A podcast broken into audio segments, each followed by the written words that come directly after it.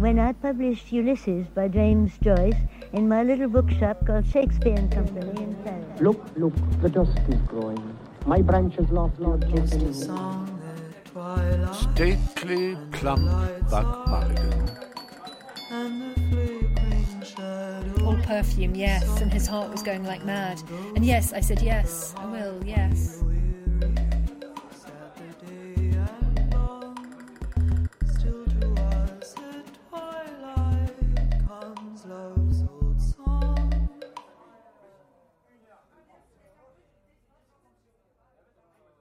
Hello, hello, and welcome to Evenings with an Author the American Library in Paris. I'm Alice McCrum. I'm the programs manager at the library. Um, for whom is it their first time at the library this evening? You just raise your hand very high. Hello, welcome. Um, we run these events, rather, I, I mean, we, me, and, and a whole host of lovely volunteers. We do these events uh, twice a week. So do check out our calendar and come back and and, and kind of remain part of our community after this. Um, tonight, I'm delighted to be in conversation with Colm Tóibín, the novelist, essayist, critic, playwright. He's also the author of The Magician, which will be on sale um, after the event, and we'll, we'll, kind of loop back to this at the end. Um, will be related to my final question. Um, Professor Tóibín is also uh, the Sidney B. Silverman Professor of the Humanities at Columbia University, where I first encountered him in a seminar called, quite an ominous title, 20th Century Irish Prose, with a very a pared down syllabus. Um, this evening, though, we'll be discussing uh, kind of the, the big hitter of 20th century Irish prose, uh, James Joyce's Ulysses, here it is. Um, this is no small feat, of course. Uh, it's as you as you point out, Colm, due to its radical refusal to be pinned down, it is also uh, nearly 1,000 pages long. So we're going to try and get through as much of it as possible. We only have about 45 minutes of our conversation. After 15 minutes, we'll open up to your questions and comments. So if you have any questions or comments, uh, whether you're on Zoom, hello to everyone on Zoom or people in the room, um, will will turn to you. So, so keep your thoughts in your head. Um, Colm, my first question is, is a kind of a personal one. Um, when and how did you first encounter Ulysses, and how has your reading of Ulysses changed over the years? Um, I think, like a lot of people, I read sections of it. Um, Molly Bloom's soliloquy, Cyclops. Um, Sirens, you know, various episodes that seemed uh, almost could stand alone. That if you knew the general context, you could go to those chapters. Um, other chapters were very difficult. Um, Oxen of the Sun, for example, or, or or, even the third the third episode, you know, where Stephen's on the beach. At that, um, so that so that uh, it, it was that, that was the first reading and the second reading, where I did force myself to read the book from beginning to end um, over a sort of Christmas season. Um, but in recent years, I have come to sort of study the thing in the same way as other people might study horses or, you know, or the ballet or something, and get to know about famous dancers. And I have become very interested in the in some of the critical commentary on the book. Mm.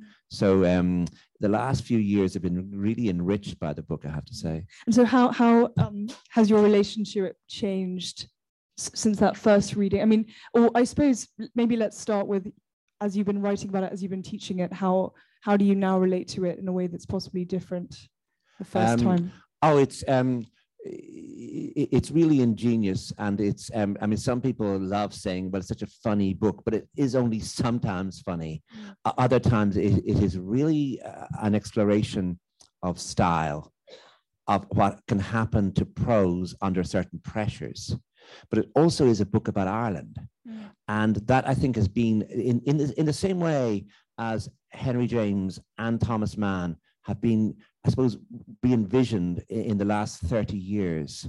Um, I mean, I mean, especially with James's sexuality, with Thomas Mann's politics, also his sexuality. But in the case of uh, in the case of James Joyce, his politics, mm. where, where exactly he stood, as though indeed he were a tree, you know, and it had roots on questions to do with, you know, Irish nationalism, about socialism, about um, the empire. Um, so that, that, that, they have been the burning questions. So there have been it has been a sort of faction fight to some extent over um, some people claiming that he was a really all along a sort of nationalist, and other mm. people claiming that it's the style that matters. Stop talking about him as though he were a pamphleteer. Well, surely it's both um, oh, oh, yes, it's both, but but there are moments when you feel that the people who are interested in, say, I say, queering him mm. and post-colonializing him, that you wish they would stop for just a moment and just look at some at some stylistic.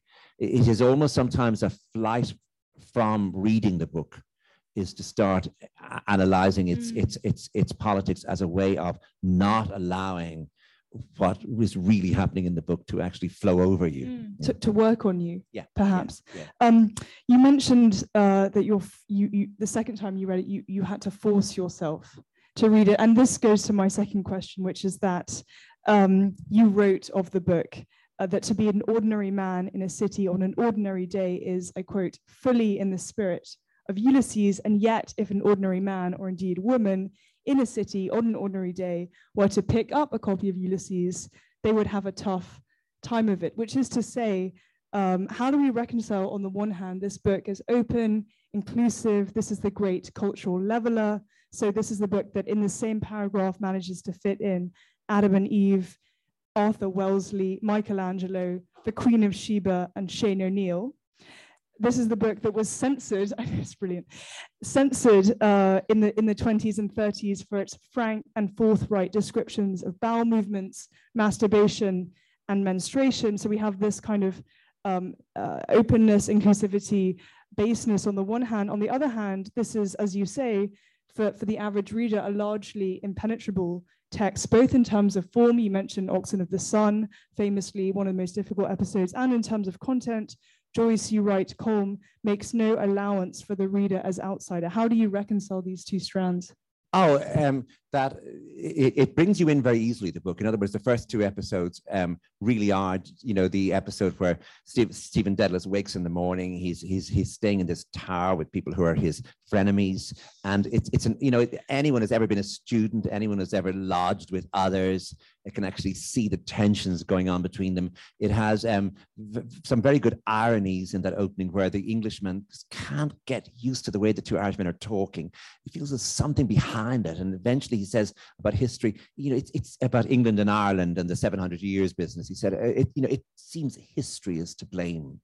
And you can just feel Joyce. It's one of the very few times in the book when anyone English gets to speak in the book. And Joyce just gives him a line which just for the Irish people, that is just such an ironic. I mean, yes, history, that's what's to blame.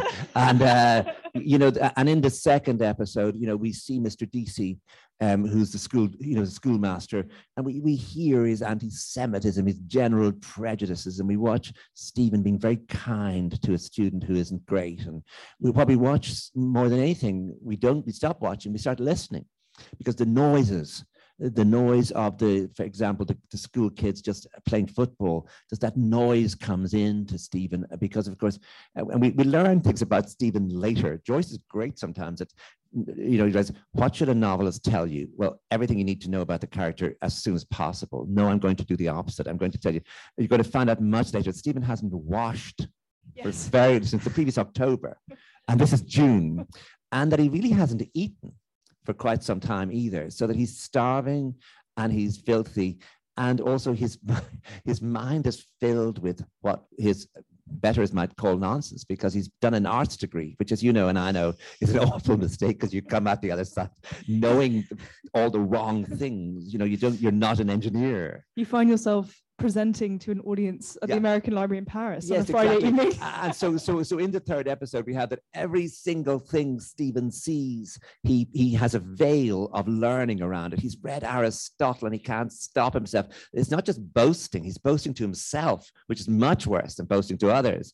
You know, so the third episode is so filled with his learning um, that that that becomes an impediment to mm-hmm. you reading it until you realize no no this this is this is a young man who has read all these books and he's seeing the world you know with the with those colors mm-hmm. and you start watching that and of course if then you start you you you you, have a good guide to say oh right the, the he in this is in fact Aristotle. Joyce just doesn't want to name him because it might seem just too loaded.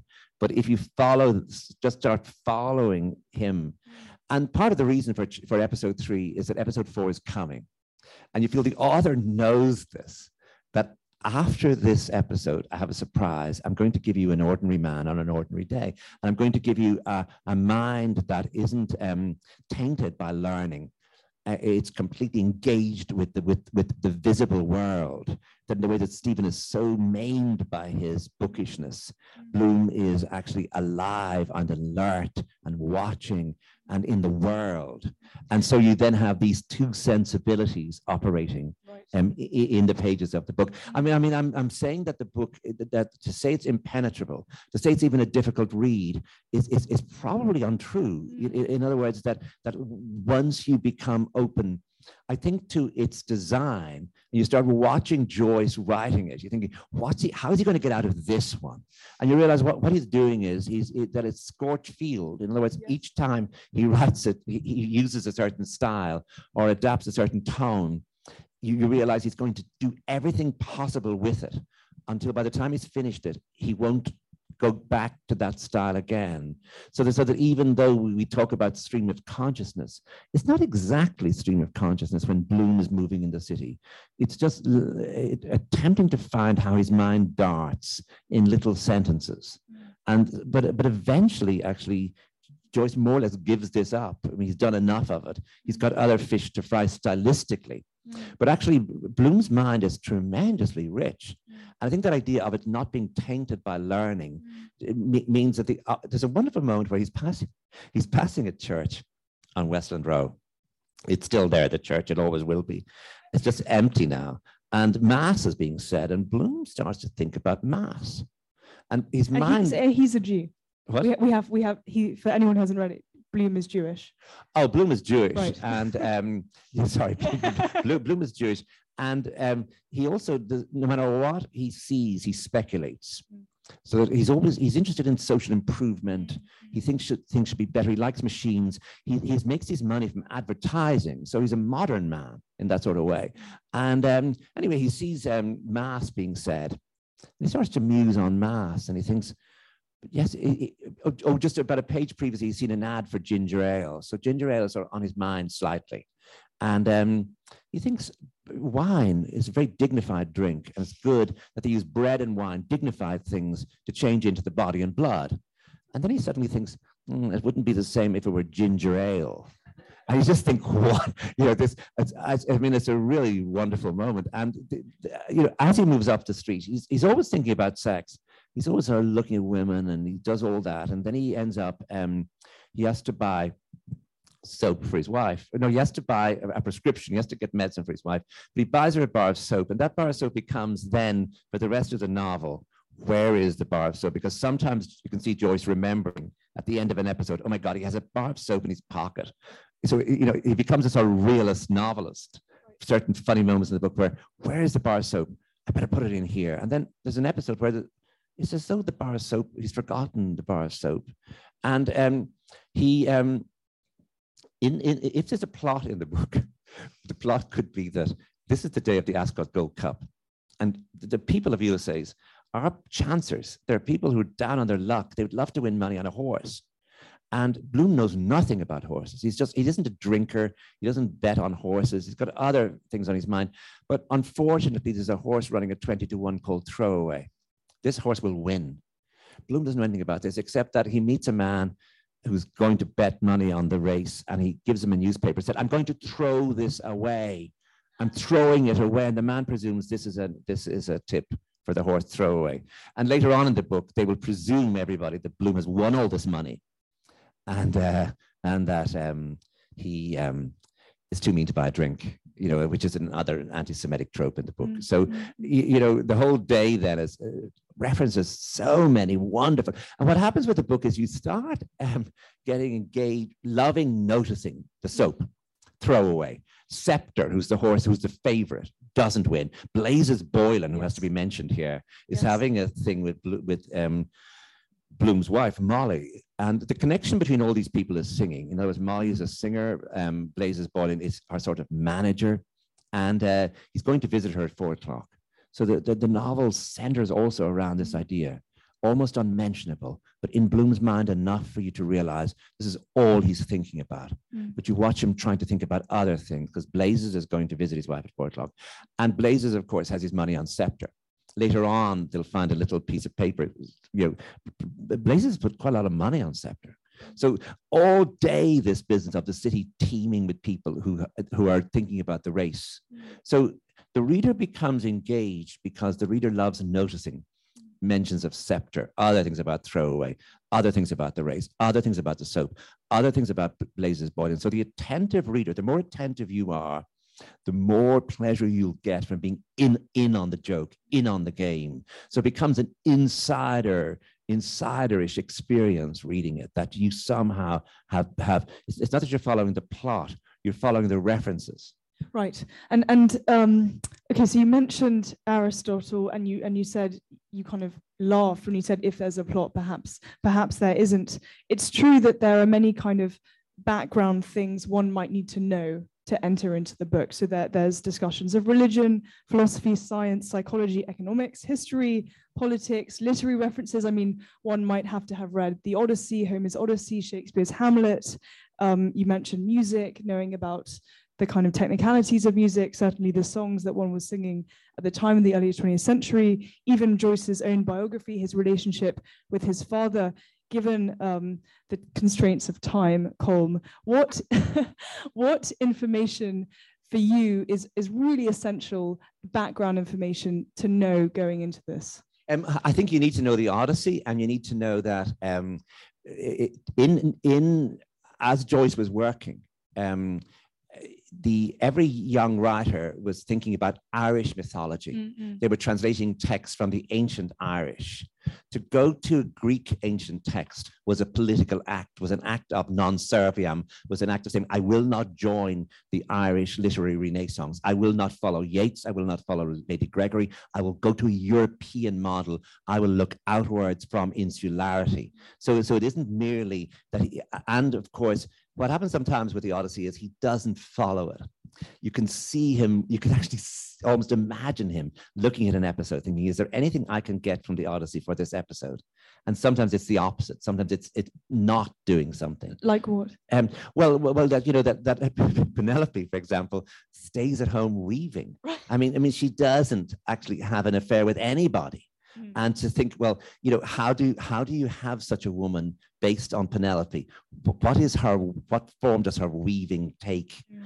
And so that's an example of one where he goes the opposite direction. He doesn't have Bloom's wife at home patiently waiting for him, using strategies to keep you know lovers at bay. Uh, with, in the case of Molly, she keeps strategies to you know to to remind herself about you know how much fun she has. Mm, mm. Um, uh, you know, uh, as a sexual being. So, I mean, that would be one example. Uh, um, the, the other thing is, is the random business that, in other words, it seems like a novel that is so designed. In other words, its episodes are have titles that are based on titles of episodes in the Odyssey. He, there, there are a number of schema. In other words, he gave, uh, he, he did even a drawing of how the novel could relate to the body. He did other drawing. He did other sh- showing how you know each episode was, had a color, a part of the body. You know, there's, a, there's immense amount of scheming, of strategizing, of, of you know architecture, mm. choreography. Mm. But you can then watch his mind wandering as he's writing. Mm. I want to give you, you mentioned that list with all those people in it, but there's a list. I mean, he is sometimes just entirely mischievous. He's entirely boyish. He just wants to cause as much trouble as possible. And in 1904, all he has to do is imagine that it's a, it's a year away from the centenary of the execution of Robert Emmet. The, Robert Emmet is, is really held as, as, as, with great reverence. You know, Thomas Moore has written songs about him. Berlioz wrote a song. He was so moved by the execution of Robert Emmet. So it's it's it's it's it's it's a hundred years later. It's he's one of the icons of Irish nationalism that is depending on martyrology for, for part of its um, impulse. And um, Joyce decides that this would be a marvelous thing to mock. And um, so he decides to have a sort of mock execution of Robert Emmet as reported by someone in the society pages of a newspaper, announcing who was there, the ladies, where, you know, what the ladies were wearing, what, it, you know, who, and he gives a, starts a big list and you can just see him. It's got nothing to do with any plan, any scheme. It's got to do with the, the delighted mind of going, he suddenly, he offends everybody. He has a character called Baksheesh, he has an uh, he has a um, Hari Kari as the Japanese character, but but you know he puts it's a big long list of names. Some of the names are ridiculous. Some of them are just funny. Some of them are outrageous. But in but as the book was going to press, in other words, he had Joyce had a very intense last six months of 1921 when he was adding the final episodes, but he was getting so much energy from that mm. that he started to go back to earlier episodes and rewrite them. Mm. And he was rewriting all over the proofs. Mm. And the printers in Dijon were uh, uh, only one of whom spoke English. The one who spoke English caused more trouble than the, the French just tried to follow his handwriting as he wrote all over the proofs. He'd get more proofs back, he'd write all over them again. Eventually, they said to me, You have to stop. If you want this book on your 40th birthday, as you do, 2nd of February, you have to stop doing this. And so he woke in the middle of the night, or at least in my imagination, he did. And he realized that in that big long list of names, I mean, which makes no sense, it's not part of any scheme, it's just fun. And some people mightn't even get the joke. He decided he would like to add Boris Hupinkoff B O R U S, hoping cough, K O F F. And obviously, he thought this was tremendous funny. He's one of those guys who liked silly jokes about silly names, Boris Hupinkoff. And the, and the printer said, just he telegrammed in between this and this, can you put Boris Hupinkoff? And they wrote back and said, trop tard, you know, that it's too late, your book is gone. And so this figure, Boris Hupinkoff, wandered the earth unprinted, his name never known to humankind until um, Hans Walter Gebler, who was doing the Hans Walter Gabler, who was doing the edition in the 1980s, decided he would put it in so if you go to the, to the current vintage edition, I think it's on page 242 or 244, but it's back in. Boris got back into the book. But I'm raising this as an example of the sort of randomness mm. with which the actual um, paragraphs were written versus the scheme right. with which the book was, was actually conceived. Right, right. Let's also, Colm, you mentioned these two kind of um, times. So you mentioned the time in which he was writing it um, so the book's final words are Trieste, Zurich, Paris, the, the, three cities that he wrote it in 1914 to 1921. You write these seven years include years of European conflagration, as well as the 1916 rebellion in Ireland. Ulysses, you add, is not a diary of these years, its chapters are not ways of responding to public events. Yet, as Enda Duffy, you cite, has written by setting his book in a relatively uneventful earlier year, so 1904, while writing it amid violent, revolutionary, and transformative time, Ulysses can know the future without admitting to such knowledge. Talk about this lapse of time and how that's important. Yeah, I mean, it, I mean, it is fascinating how, um, first of all, how much he got from the city of Trieste in the making of the book. In, in other words, it was the second city um, it was the main port of the Austro-Hungarian Empire, and it was the second city of the north of Italy, and many languages were spoken in it. And um, there also, of course, because he was an English teacher, he had access to many houses, including the houses of Jewish people. So, so there, there is a way in which Dublin gets mapped onto Trieste. And um, but as he's writing the book, obviously Trieste becomes a dangerous place for him to be as a British citizen. A, he always is a British passport holder. And so, as a British citizen, he's in danger in Trieste of being interned for the duration of the war, which he would not have enjoyed. His brother was interned. His brother Stanislaus, who came to join him, was interned. And so he manages to get to Zurich using friends. It's, it's a very difficult journey. And Ulysses depends on the success of this journey. And he has material with him that he shouldn't have, um, I mean, politically. So he gets to Zurich.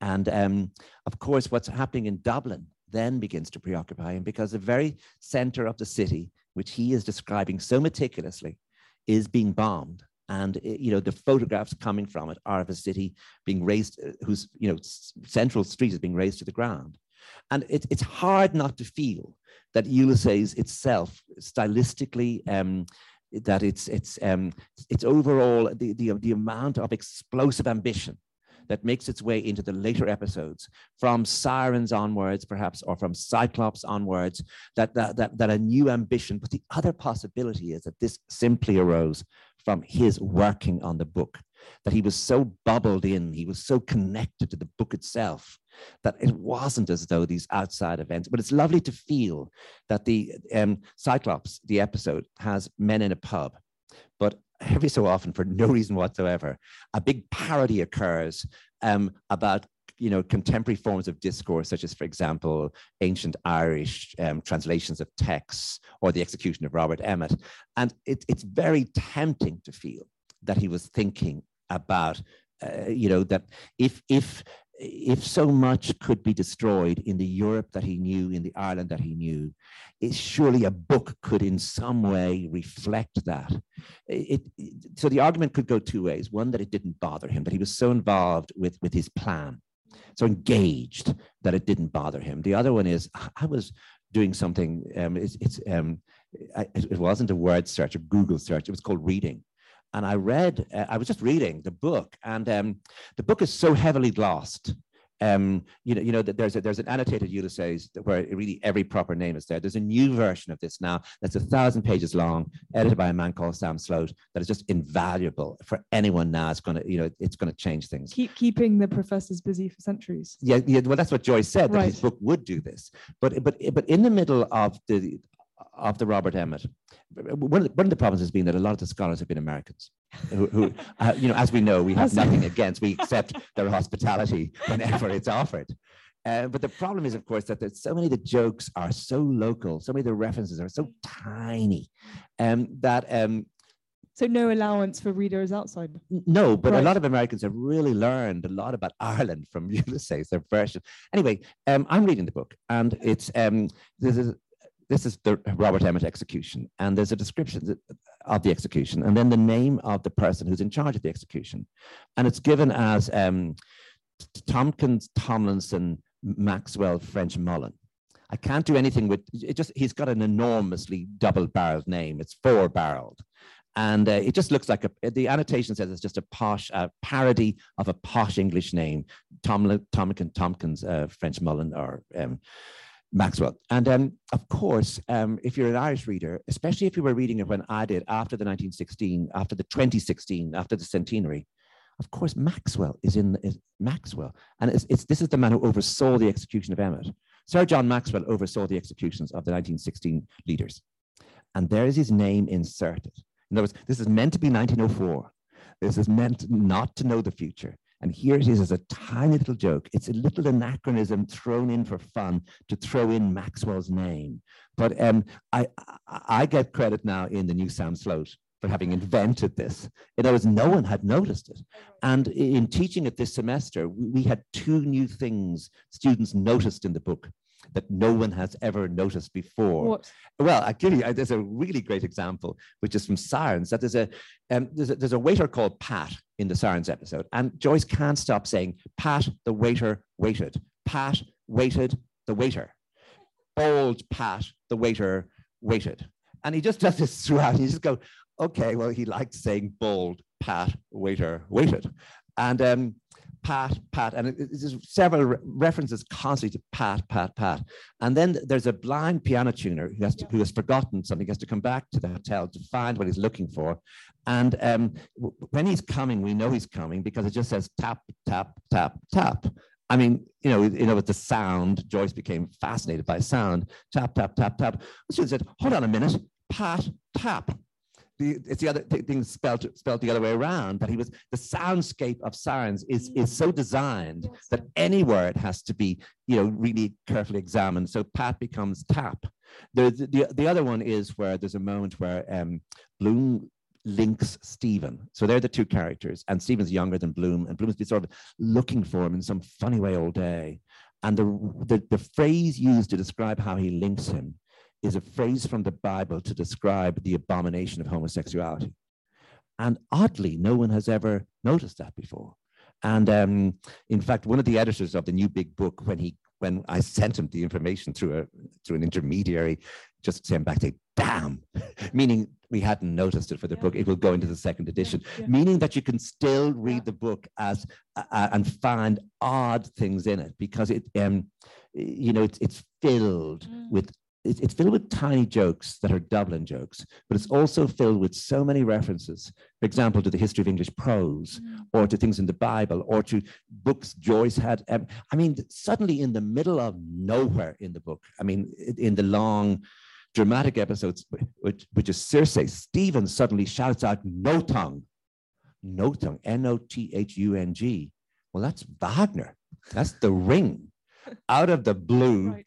And then you can trace that, that the ring was performed in Dublin quite a number of times in the years when before Joyce left Dublin, and that Joyce's library had libretti, had Mm. actually um, books, um, a book of essays by Wagner. You know, Joyce was studying and paying attention. Of, of course, he was, because the ring contains the same idea of overall design, of motif, of Mm. patterning. Mm. Who, who, what other artist was working as he was? As Wagner was. Mm. And of course, in Trieste, he would have been immensely aware of Wagner, Mm. which is, I'm just saying that, that all you have to do is just read the book and think, no. Is that an Irish word? Nothung? And you realize, no, it's a sword. And Right, uh, right. it's, it's from the ring. So Right. that, in other words, there's a constant sense of um, the book as being so filled with um, the, I suppose, the, the way that he could amass information and amass reading, and the way in which he wasn't, he can never be taken singly. You can never say a thing about him as the author that's entirely true.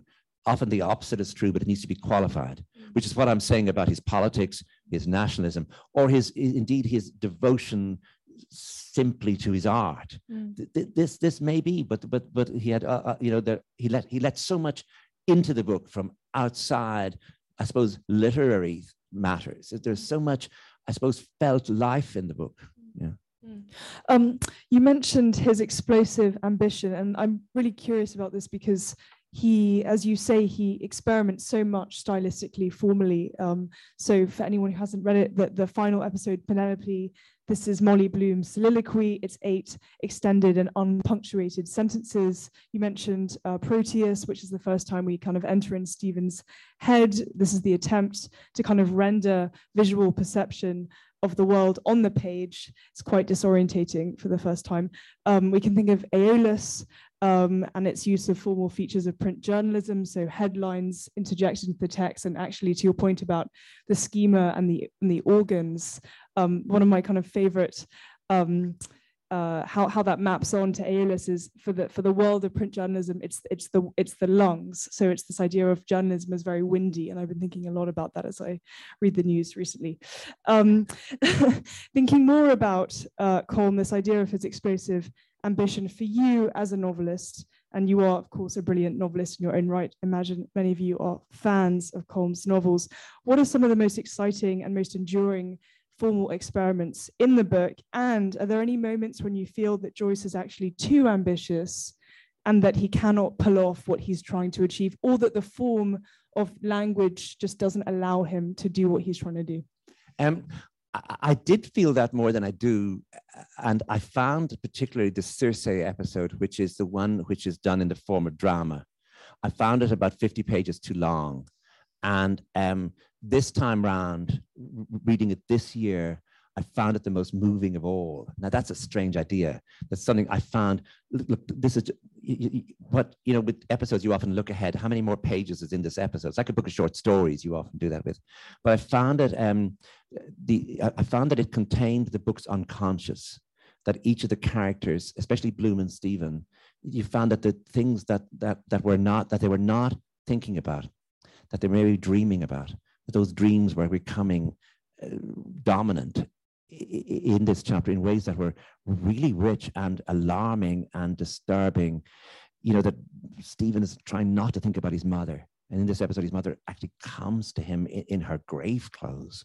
And similarly, all the things that Bloom has not been thinking about when he's thinking about sex, that his sexual life emerges as a, as a much more, I suppose, um, complicated business. I, I- mean, there are moments when, and, and this is a- an interesting thing where if you're if, if, if you're reading Ulysses now, say as a young person, where all those matters of gender are really so important and, and is open to be discussed. That episode where, that moment where Bloom really, really wants to be, you feel his deepest desire is to dress as a woman and to be dominated. And that that's something he's, you can see, is not thinking about very carefully in the conscious life of the, you know, of the everyday but in this episode it, it's it's what happens. It's what matters to him. And so i found that episode really haunting this time around. So uh, i think it's i think that, that the, the book itself changes as you change and as your own weather changes, and indeed, perhaps even as the weather of debate changes on, for example, the matters such as gender, or indeed on matters such as nationalism, mm-hmm. that your own reading of the book could change. Right, right, of course. And, and this actually gets to a question I also had, which is that, you know, holding up Ulysses to the present moment, so many of Leopold Bloom's preoccupations about essentially calling for universal basic income at one point of vegetarianism, of the inner lives of animals. We get insights into bats, cats, of Garryowen, the dog, um, of supply chains, of, of the question of separating art from the artist. Um, you, you teach this uh, every spring, it seems now, to, to undergraduates. Um, what do you see reflected back um, I suppose apart from questions of gender, and what do you feel has has the book kind of predicted for us? Oh, I, I think uh, one of the um, I, I, we, we, we really have to talk about Oxen of the Sun. Oxen of the Sun is the episode which um, is, a, is a history of English prose. In, in other words, um, he has all these men. Now, why he has these men, I do not know, in a, in a maternity hospital. They've just gathered while a woman called Mrs. Purefoy is trying to have a baby upstairs. These men are just drinking and sitting around and talking. It seems as though, you know, every place is a bar. And, you know, it's, it's I mean, you pass a maternity hospital now thinking if I tried to go in there now, there's a matron to stop me. But anyway, in Ulysses, this episode, um, he, he takes um, for example, the the early translations from Latin, or the emergence of Middle English, or the um, or Old English, or the Chaucer, and he goes right through um, the great sort of, um, I suppose, in his years, the history of English prose with figures like Babington, Macaulay, and um, were, were sort of studied much more than they are now. We, we can we know what books he used to write this episode. But the episode could be impenetrable until you see the joke. Now, the joke is interesting because the joke is showing for students of post colonial um, um, enterprises to see that um, this is what an Irish student knew in these years. In, in other words, that Joyce had a university education. You know, he was the first of his, I mean, he was, he was in a generation where this was becoming possible in Dublin and what he was learning wasn't um, you, you, know, you know he was, he was he was sort of Caliban being transformed and he had elements of Caliban left in him but the other elements were so were so um, delighted by learning that we can see him showing off, just going down the hill with, with no hands on the handlebars. Just this is English prose. I own it. Watch me playing with it. Anthony Burgess thought it was every novelist everyone interested in English language. This is the show off chapter. This, this is the one that really shines. But of course, for the reader beginning it, you do need to know at what point one style moves into the other, in which case you can just go to a critical, one of the critics who will tell you. And so that's not hard. And um, but I think there is an element of politics in this where, where he, he, he isn't, as it were, throwing stones at the empire. He is showing, I have freed myself from it using language the very language that was is meant to have been sort of imposed on me from outside is the very one that I'm imposing back, that I, I, have, I have learned to relish. Now, learning to relish is probably a more political thing to do for him than to try and write in Irish.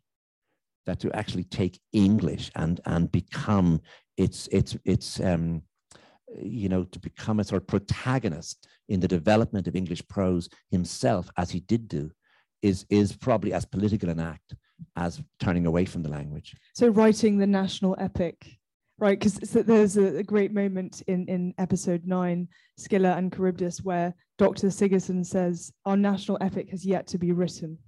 Yeah, was writing a, that's- national epic in English. Yeah, that's a lovely moment where Mm. Stephen is there and he really looks like a callow youth. He's a poet. Dublin is so full of them. I used to be one, a poet who hasn't written a poem yet, but will write one soon and is so arrogant about the possibility. And Stephen is there in, and he's, he's pontificating about Hamlet. And yes, there's a reference to the national epic yet to be written. And There's a lovely sense of a, of a sort of um, shadow coming into the room, of, of the light changing for a moment. Thinking, actually, it will be written and it will be written, you know, I, I will be the source. And there's a lovely moment where Bloom looks in for a second. He's gone into the National Library because he wants to check um, an advertisement that's been in a local newspaper. So he, he's busy in the library, but he just looks in for one second. And um, but they don't meet yet, you know. And uh, They meet later, and when you all read it or reread it, you'll you'll you'll read about their meeting. Um, I have two more questions since we've already run out of time, as always. Um, uh, the the penultimate question is is kind of picking up on this phrase that I keep coming back to when I've been reading it and rereading it. Um, this is a point that Declan Kiberd makes in his introduction. So he writes that the breakdown of the old equation. So this is in the early 20th century. The breakdown of the old equation between the structure of a language and the structure of the known world. So that's kind of in his mind. He writes, in simple terms, the zones of scientific and technical knowledge had expanded massively in the modern period, while the resources of language seemed to lag behind. Such developments as the analytic exploration of the conscious and unconscious had been confronted only belatedly by the makers of literature, and Joyce was one of the first to face the challenge. For you, Colm, I mean, we, we find ourselves in 2022. Um, a kind of structure of the known world, the zones of scientific and technical knowledge have expanded even more. We're in the grips of the internet, of smartphones. We're in the midst of a climate crisis. Uh, with the promise of migration over the course of the century, as you say, you know, with post-colonialism, we're reckoning with really uncomfortable and traumatic historical narratives. So, do you feel that today's resources of language are lagging behind um, these expanded zones that, that we find ourselves in in the 21st century? In other words, are we due a 21st century Ulysses? What would that look like? Is it possible in the form of a novel? that, that- that I, I think it's important that um, Dublin in 1904, as viewed from 1914 into 1921, is on the cusp. It's one of the cities that's going to change. And he, he makes it into a, a- strange, sometimes no one seems to have any work. Nothing gets manufactured in the city. Um, but actually, uh, there's a, so much talk and so much song. And the novel itself then begins to explore at the very edges of possibility of where consciousness can be rendered in language. And he tries out every trick possible, you know, from working with the very history of the language, as though that could give you a sort of narrative energy, moving into question and answer. He did the, he did the headlines um, in Aeolus um, much later. This is one of the things he did to annoy the printers. He had done the newspaper and realized what fun it would be in a time of mass circulation of newspapers that was beginning to actually use headlines in a novel um, and make them silly or make them true. So that so he's thinking all the time, and finally he's thinking, what what would it be like if a woman spoke uninterrupted in Ireland? what would that mean? What would she sound like? And um, so he's, he's working all the time with the idea of words having a sound. And he's fascinated by, you know, pat, tap, pat, tap. But he's also, of course, he's fascinated by print culture that, that the book is going to be printed and he's uh, advertising is at its core and newspaper is at its core so he's pushing things as far i mean in other words he's using what he's he's fascinated about what's going on in the world and trying to make this into the most playful sometimes and serious other times set of uh, tropes in a novel um, and but of course behind everyone if you're working in these years Freud was not, as Auden said, he was not just merely a person. He was a climate of opinion. You know, he was a, he was in the air so much that that chapter, that episode I was talking about, seriously, where they are in Nighttown, and it, it, it is a question of anything can move into dream at the smallest moment. It isn't as though there's any reality, you know, principle in that episode. As much as any time there's anything that seems to be happening in real time, it slips and slides into the unconscious. and it's an exploration of the, the secret life of the characters. There was always that sense um, in cities. Um, and, and this is true with, say, Joseph Conrad, it's true with Robert Louis Stevenson, with Henry James, um, with Oscar Wilde, that people in cities had secret lives.